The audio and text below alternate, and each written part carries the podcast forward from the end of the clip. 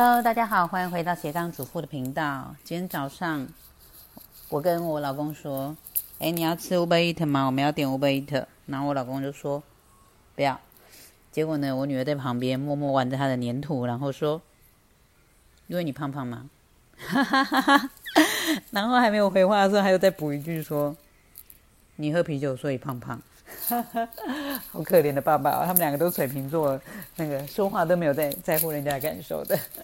好，这个呢是今天早上发生的一个趣事哦。今天来跟大家聊什么呢？这两天看到刚好看到一本书哦，就是那个不花钱念 MBA，是我前一阵子在推的一本书里面，我随手翻开一篇文章，里面呢聊到有一个渔夫的故事，我相信很多人都听过，就是说反正就是一个。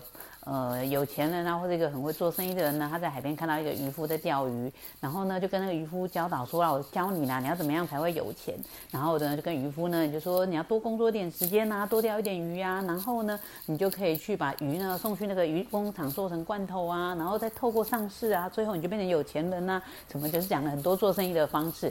然后呢，那后来渔夫说：“哎，当我变那么有钱之后呢，我可以干嘛？”然后这个教他做生意的这这个人呢，就跟他讲说：“哦，那你就可以开。”始度假啦，到海边去走走啊，然后你可以钓鱼啊，过悠闲的生活。那渔夫就瞪他说：“那我现在干嘛？”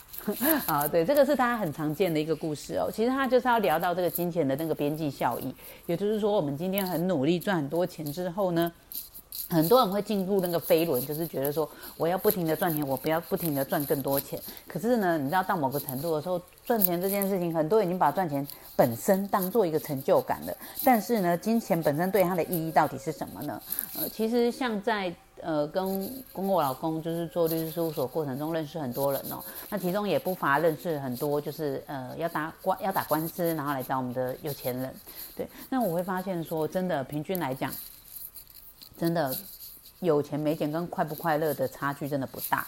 当然了，我们不是要唱高调，只是说呢，你今天至少要维持一般的生活水准，不要钱都总没出来啊，然后常常欠人家钱啊，然后下一顿不知道在哪里呀等等。但是呢，如果你可以维持一般的生活，然后再去追求说，哎，我要怎么样财务规划才可以养老的话呢？其实快不快乐呢？你跟有钱人差距是不会太大的，因为我发现很多有钱人他们遇到的烦恼更多。比如说呢，有些呃男生有钱就变坏啦，他就是要去找小三啊，然后老婆虽然是贵妇，但是很痛苦啦。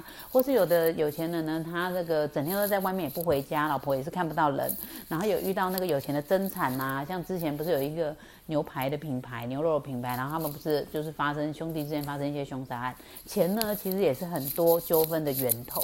对啊，所以其实呢，呃，我们不是说今天要赚得很清高不要钱，但是当你在赚钱的过程中，你有没有很认真的想清楚？到底你是怎么去使用金钱？把金钱怎么样当成工具，让你的生活更快乐呢？对，那其实呢，以前我自己前几年也是蛮工作狂的，你知道摩羯座就是天生的工作狂，包括疫情的时候待在家里，我也是不停的工作啊，做团购啊，做东做西啊，对啊，但是后来就会发现说。有时候很认真的工作，你知道我身旁有一些人很认真的赚钱，然后钱就不小心被小孩败掉，或者是呢，有些人很认真的赚钱，然后不小心就被那个呃身旁的人花掉。所以呢，就是要告诉大家再见。好，就是再见啦。了解金钱对你，我要说再见了，你要让我说一句话啊。好，所以就是要告诉大家，了解金钱的价值是很重要的事情，然后陪伴家人也是很重要的事。好啦好啦，我来了我来了。这是我跟大家今天的分享，拜拜。